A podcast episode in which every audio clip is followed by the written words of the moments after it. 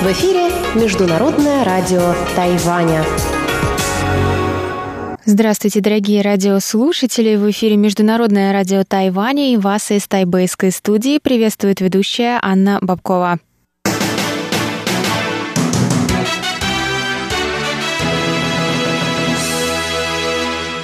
Сегодня среда, 31 марта, и мы начинаем наше ежедневное вещание с выпуска новостей сегодняшнего дня, а затем вы, как всегда, прослушаете тематические передачи «Среды». Китаеведение, устная история с Владимиром Малявиным, новости экономики с Андреем Солдовым, а также повтор передачи прошлой недели «Звуки города» с Валерией Гемрановой и Иваном Юмином. Я напоминаю, что на коротких волнах мы вещаем на частоте 9490 кГц с 11 до 12 UTC и на частоте 5900 кГц с 17 до 17.30 UTC. Вы также в любое время можете зайти на наш сайт и прочесть последние новости с Тайваня, послушать ваши любимые передачи по адресу ru.rti.org.tw. Я напоминаю, что наш старый адрес russian.rti.org.tw больше не работает, поэтому проходите по более короткой ссылке ru.rti.org.tw.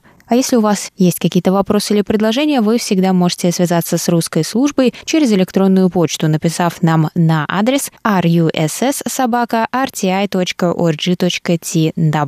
А теперь давайте к новостям.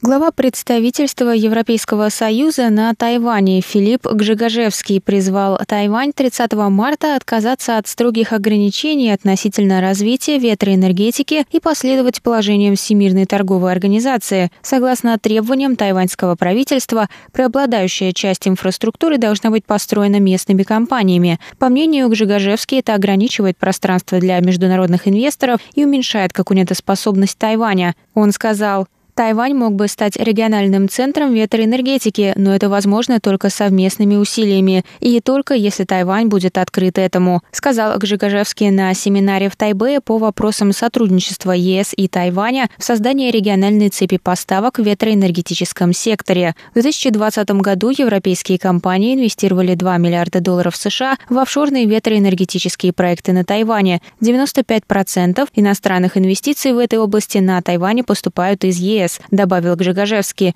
Министр экономики Тайваня Ван Мэйхуа заявила 31 марта, что план развития офшорной ветроэнергетики на Тайване в таком формате не нарушает правил Всемирной торговой организации.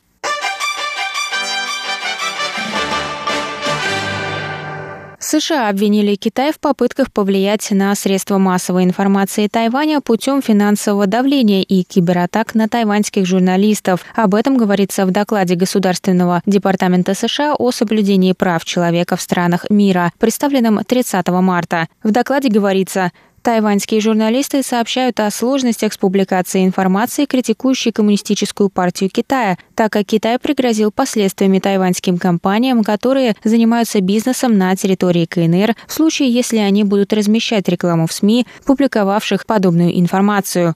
КНР также подвергает тайваньских журналистов жесткой проверке на границе или отказывает им во въезде в качестве наказания СМИ, публиковавших критику в отношении Коммунистической партии Китая, указано в докладе. Известно также об инициации кибератак на телефоны и компьютеры тайваньских журналистов со стороны агентов Коммунистической партии Китая. Согласно докладу, тайваньское правительство также предприняло действия, которые могут рассматриваться как ограничивающие свободу слова. Речь идет о принятом в январе 2020 года законе, запрещающем получение распоряжений или финансирование для проведения политических мероприятий от определенных китайских компаний.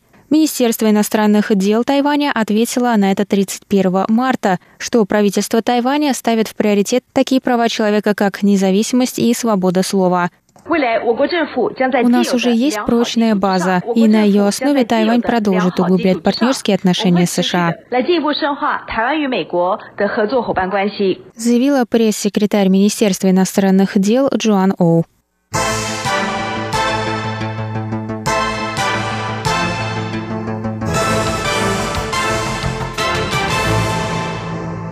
Пресс-конференция, посвященная тайваньским ананасам и продуктам из них, прошла 30 марта в Токио. На ней выступили глава Совета по делам сельского хозяйства Тайваня Чэнь Цзичжун и глава Совета по развитию внешней торговли Тайваня Хуан Джи Фан. Внимание к тайваньским ананасам возросло после запрета на их ввоз Китаем с 1 марта под предлогом заражения насекомыми. С тех пор многие страны начали делать большие заказы ананасов с Тайваня, чтобы поддержать остров в момент кризиса. В частности, Япония стала новым крупнейшим импортером, закупив 6 тысяч тонн. Хуан рассказал, что тайваньские фермеры не используют гербициды и гормоны, благодаря чему местные ананасы обладают своей уникальной текстурой. Он также рассказал, что Япония уже одобрила заявку Тайваня на продажу бананов, ананасов, манго и питаи на Олимпийских играх. Представители японской сети супермаркетов BELX сообщили, что продажи фруктов выросли на 150% благодаря популярности тайваньских ананасов. Их особенность также состоит в том, что они обладают съедобной сердцевиной. В прошлом году BELX продали 7 тысяч ящиков ананасов по 10 килограмм каждый. В этом году магазин рассчитывает продать более 20 тысяч ящиков. Представитель Тайваня в Японии сказал, что Китай попытался подорвать доверие тайваньских фермеров правительству Цай Инвэнь. Однако эта попытка не увенчалась успехом.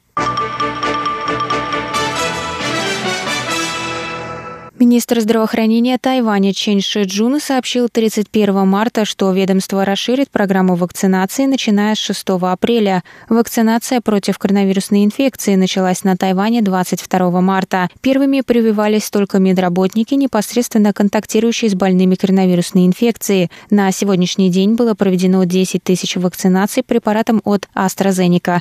Результаты опроса Центрального противоэпидемического командного пункта показали, что только треть медперсонала, работающего с коронавирусными пациентами, согласны вакцинироваться препаратом от AstraZeneca.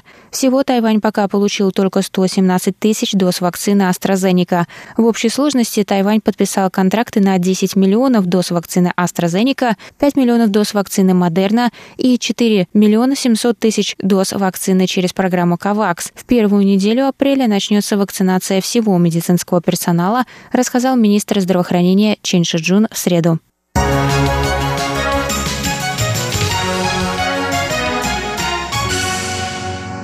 Это был выпуск новостей на волнах Международного радио Тайваня за среду, 31 марта. Для вас его провела и подготовила ведущая русской службы Анна Бобкова. Далее в эфире вас ждут тематические передачи среды, а я с вами на этом прощаюсь. До новых встреч.